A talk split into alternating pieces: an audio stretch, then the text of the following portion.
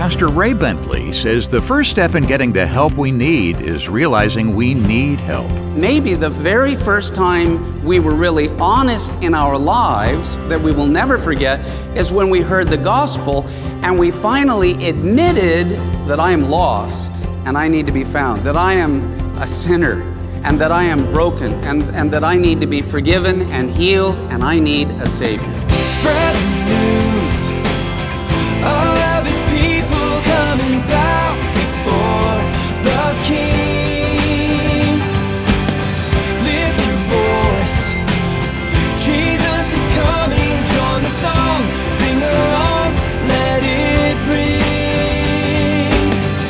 Welcome to Maranatha Radio with Pastor Ray Bentley. Maranatha, bringing the message of Christ's soon return, the whole gospel to the whole world. Even the most powerful antidote does absolutely no good if it's ignored. Such is the case with the antidote for sin, Jesus' gift of eternal life through the price he paid at Calvary. Today, we'll see what a radical spiritual healing that brings about in our lives when we accept Christ as Savior. Let's open our Bibles to the book of James, chapter 5. How many would agree that you are totally open for God helping you a little bit more in this season? Anybody use a little extra help? I could. Well, the title of the message, as you see in your notes, is Help Has Arrived.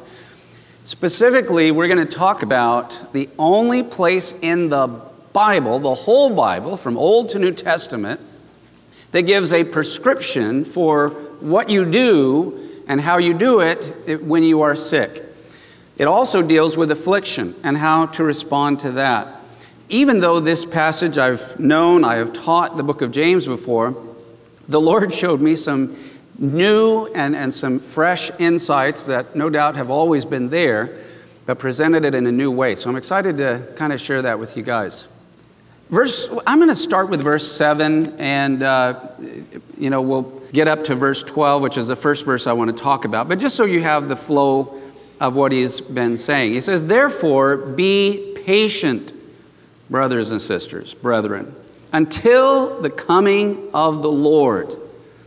We see the signs developing, and we are anxious, excited to be with the Lord. But in the meantime, we need to be patient. See how the farmer waits for the precious fruit of the earth, waiting patiently for it until it receives the early and latter rain.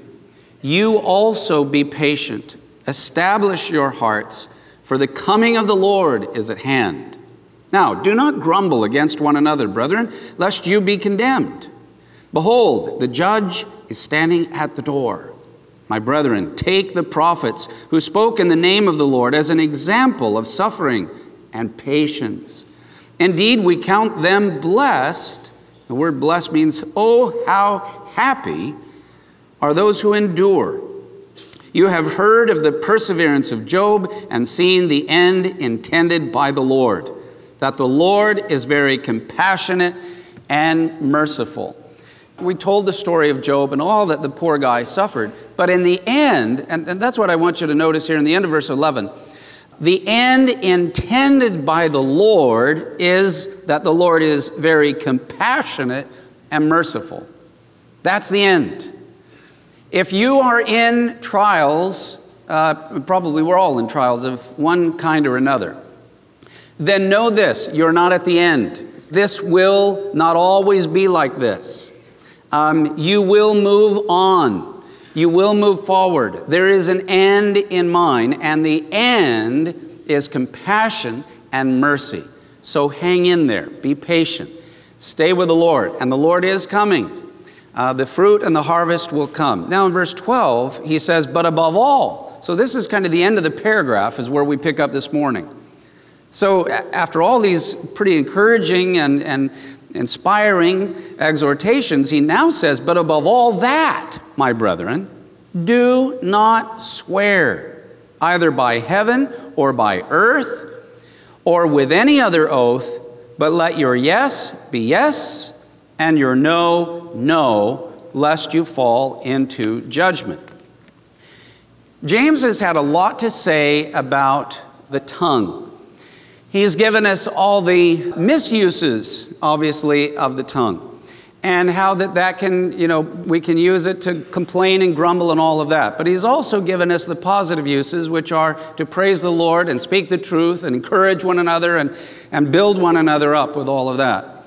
Now, he's also here, though, saying something that's very important a sign of discipleship that you are a follower of Jesus Christ and they're actually, you know, growing up. Okay, you're saved.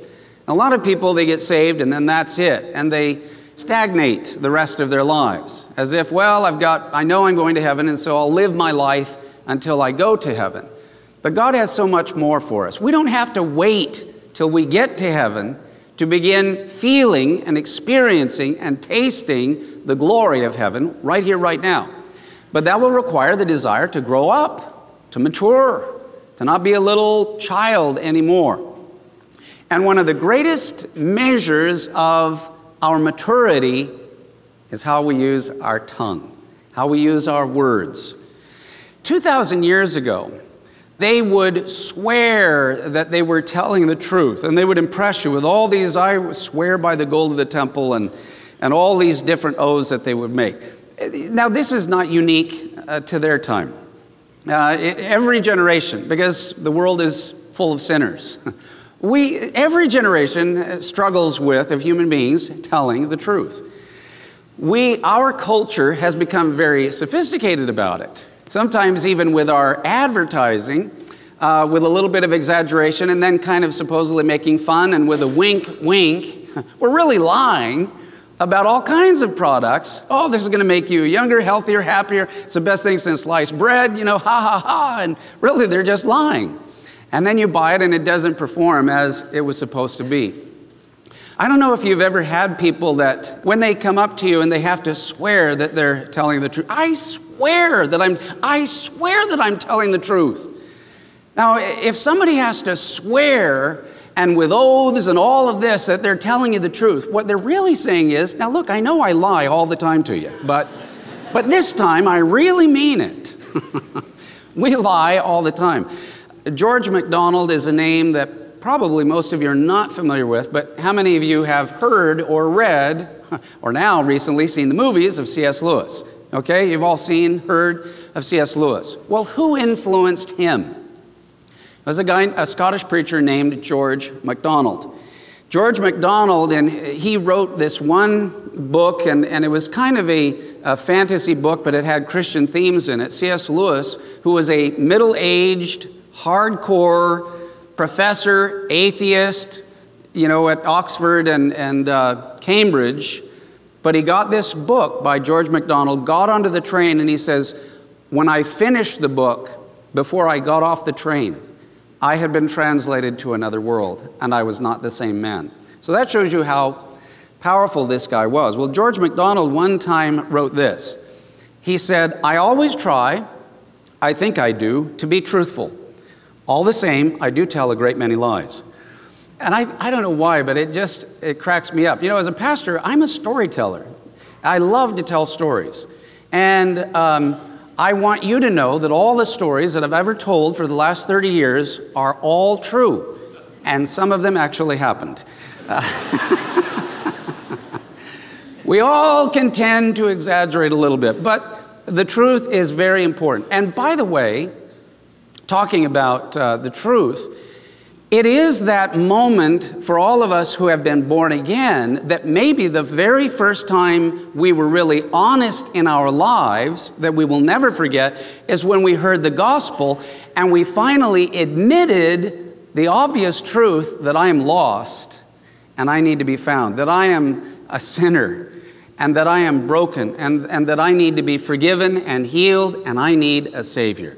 Coming to Christ is a radical moment and beginning of truth. And what's the result of finally telling the truth? You get saved, you get forgiven, you get healed, you get filled with the Holy Spirit, you get your name written in the Lamb's book of life. Well, beginning telling the truth, if that brings salvation, growing in speaking of the truth is the road to full maturity, to the full measure of the stature of Christ. And, and so it's something that, in fact, Jesus put it this way You shall know the truth, and the truth shall set you what? Free. The truth sets you free. Pastor Ray Bentley will have more of today's study in just a moment. Since Pastor Ray's homecoming to heaven, so many listeners have shared comments on what his teachings on Maranatha Radio have meant to them. We love you, Pastor Ray, and we miss you. What a blessing that we were all able to hear and experience God through his passion for the Word and his ability to simplify and make things humorous and fun. I miss his contagious laugh. He had the best laugh. God, please be with his family and friends. At Maranatha Radio, the love and support the Bentley family have received is overwhelming and very much appreciated. If you'd like to express your thoughts and tell us how these messages have impacted your life, would you take just 60 seconds and write an email? Send it to ray at raybentley.com or post it on our homepage at raybentley.com. And now, more of today's message from Pastor Ray Bentley.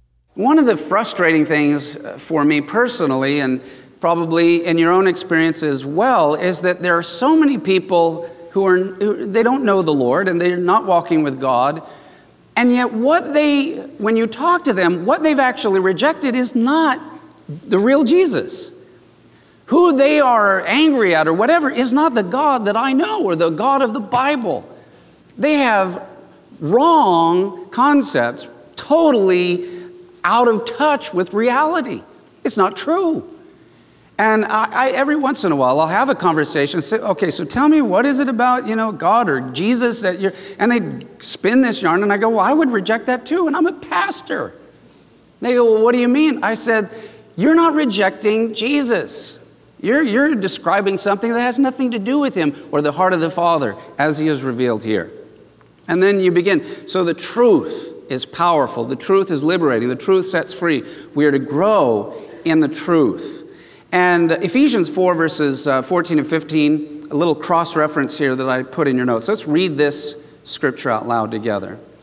That we should no longer be children tossed to and fro and carried about with every wind of doctrine by the trickery of men and the cunning craftiness of deceitful plotting, but speaking the truth in love may grow up in all things into Him who is the head, Christ.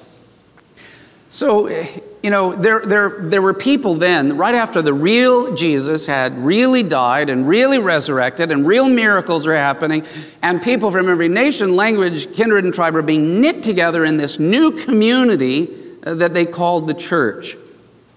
Already there started to be, you know, lies and, and what we would call today cults. Weird twistings. And, and I guess the draw of cults is they use certain scriptures, but there's always a weird twist to it that has messed a lot of people up, obviously, over the years. And that was happening there. And so Paul was writing to the church in Ephesus. He goes, Look, there's tricksters out there. There's people that are, that are trying to manipulate people or get it for money. They use craftiness, they're plotting. He goes, But you speak the truth in love.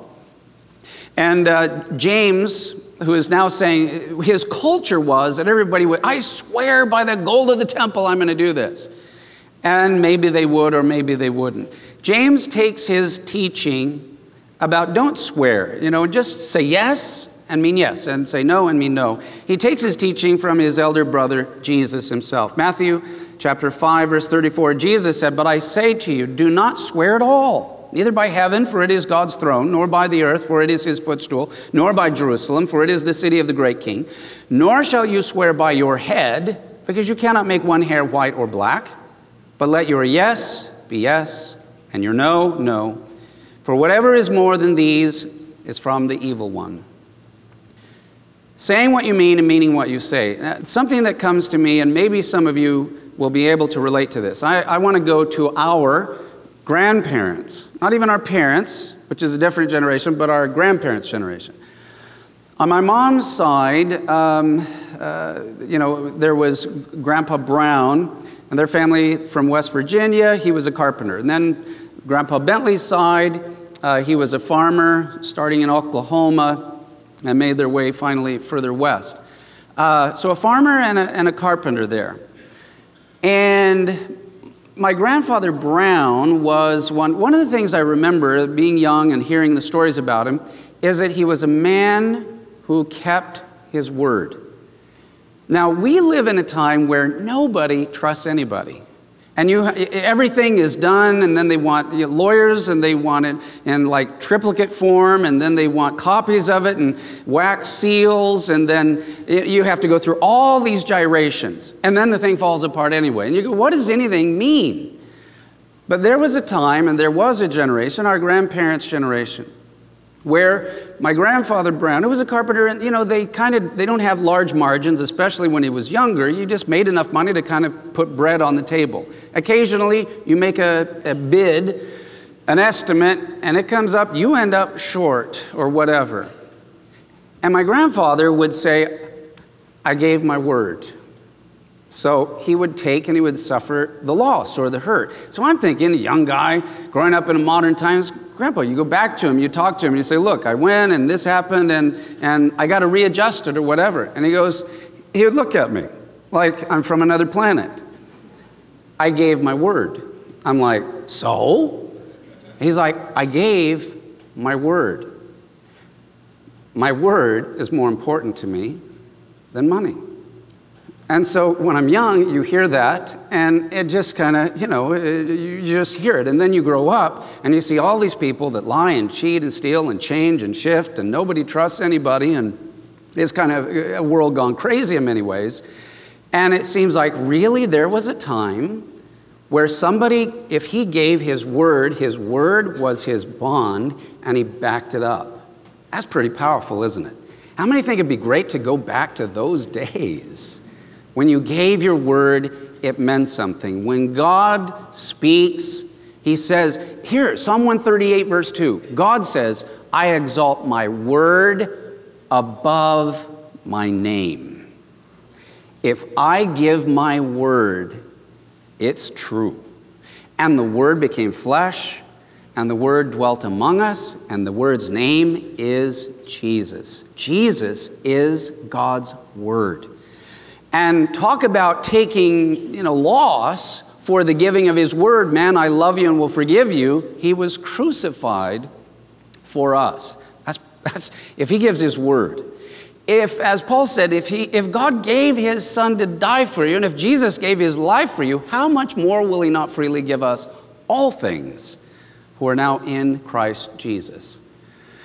We live in a time you, you see people like when you're teaching your children and, and I, you see people that, that raise the level of their tone or of their voice, or they keep saying it again and again, or, or kids learn, they're, they're great little psychologists, that if the first time that you say no doesn't really mean anything, and if I keep badgering them, and a hundred times from now they're going to go, okay, just out of exasperation. Where we learn that yes means yes and that no means no is at home and where we teach the value of words and the meanings of words. James said, Don't swear, just say yes. And when you say yes, mean yes. And when you say no, say no and mean no. And people, if, if children can learn to trust the words of their own mother and father, that will help them and go a long way to then when they come to the Word of God, saying, Well, I guess when God speaks, He must mean what He says also. Now, look with me in verse 13. Is anyone among you suffering? Let him pray. Is anyone cheerful? Let him sing psalms. Is any among you suffering, or another word is afflicted? Then let him pray. Is anyone cheerful? Let him sing psalms. Praying. We talked about the power of prayer, uh, that a believer is not somebody who complains about things. They talk to God about things, and they talk to the Lord about things. When he says, Is anyone suffering or suffering affliction? It is interesting to me that James seems to make a distinction between afflictions and sickness. If you're suffering afflictions, you need to pray. If you're sick, well, then you need to call for the elders and come forward and have hands laid on you and be anointed with oil, and the prayer of the elders and the prayer of the righteous will make it's like almost a separate thing. And if I could make then a a little distinction here. In other words, if I am afflicted by something or some circumstance, James says, I need to pray and seek God and say, Father, are you trying to tell me something through this affliction? Are you trying to teach me something through this affliction? Too often, we are not really sensitive to the leading and the guiding of the Holy Spirit. It is extremely important. God, your Father's will for you and me is that we learn how to be led easily, guided gently, almost as if you could follow the gentle whispers of, of a breeze, and to be led by the Spirit. Jesus is our role model and he is our example. What did he do? Every morning he would wake up and it says his ear was open to his Father. And he lived basically one day at a time. Sometimes our problem is we're trying to live a whole decade in one day. One of the liberating things that, that takes some reprogramming, probably for us, especially in Western culture, we put more pressure on ourselves than God ever did, is to learn how to live, just make it to, through today. So Jesus would open his ear and say, Father, what is your will for me today? And the Father might say, Well, today, you're going to get a, on a boat and you're going to go across and you're going to do some teaching. Another day, he might wake up and say, Now, today, you're going to feed a multitude. A miracle is going to happen. I want you to teach about it, son. On another day, the father might say, Son, I want you to change course, go through Samaria. You only have one person that I want you to connect with today. There's a woman waiting for you in Samaria. How awesome is that? So you don't have a list that you have to go through. You talk to the Father, He goes, I only have one thing for you to do today. Do that, and you have fulfilled my will. Jesus goes to Samaria, and he meets this woman, and he changes her life. She runs into the village, Come meet the man that told me everything about my life, and a whole village comes then to Jesus. The fruit of that. So often we want this big long list what do I need to do to do the will of God so I can have peace in my life? And it may be very small and very simple and just follow that one thing. But being led by the Spirit, often we come up with a plan, we have a schedule, we have our day timers, and we, we map it all out, and then we invite God to come bless all the plans that we have made. God may have other ideas, He may have uh, other agendas. I'm quite sure that by and large, His are far smaller, shorter, briefer, easier, and simpler. Why? Because Jesus said, My yoke is easy and my burden is light. We put more pressure on ourselves than our Father ever intended for us to carry. So I don't know about you, but that motivates me to go, okay, I want to know what is, how do I be led by the Spirit? I want a life that is light and that is free so that I can enjoy my walk with God. There will be days that God will have affliction, and there will certainly be days that are joyful. And when those days come, sing and rejoice and be cheerful in the presence of the Lord. Pastor Ray Bentley is helping correct our perspective today from our studies in chapter 5 of the book of James. Glad you've joined us today here on Maranatha Radio. Now, today's study is titled Help Has Arrived. If you missed any part of today's message, you can hear a replay on iTunes or at raybentley.com. That's raybentley.com. When you get to the homepage, you can leave a tribute to Pastor Ray's life and service to the Lord. Also, click the word media, and you'll see the words watch, radio, and Devo. Three engaging ways you can enjoy Pastor Ray's insights via video, audio recording, or daily devotions. In fact, at the very bottom of the page, you can link to Pastor Ray's Facebook page, his podcast, his YouTube channel, and Twitter feed. And you'll also find Pastor Ray's books there at raybentley.com. His new book, The Final Witness, is an engaging prophetic fiction novel, part of the Elijah Chronicles series. It's riveting and educational at the same time. And raybentley.com is always where you'll find the best deals on Pastor Ray's resources. You can also donate securely right there on the site. Your investments help bring the whole gospel to the whole world. Or our mailing address is Maranatha Radio, 10752 Coastwood Road, San Diego, California, 92127. Next time, join Pastor Ray for more from our studies in the book of James. More from God's Word next time on Maranatha Radio. Maranatha, bringing the message of Christ's soon return, the whole gospel to the whole world.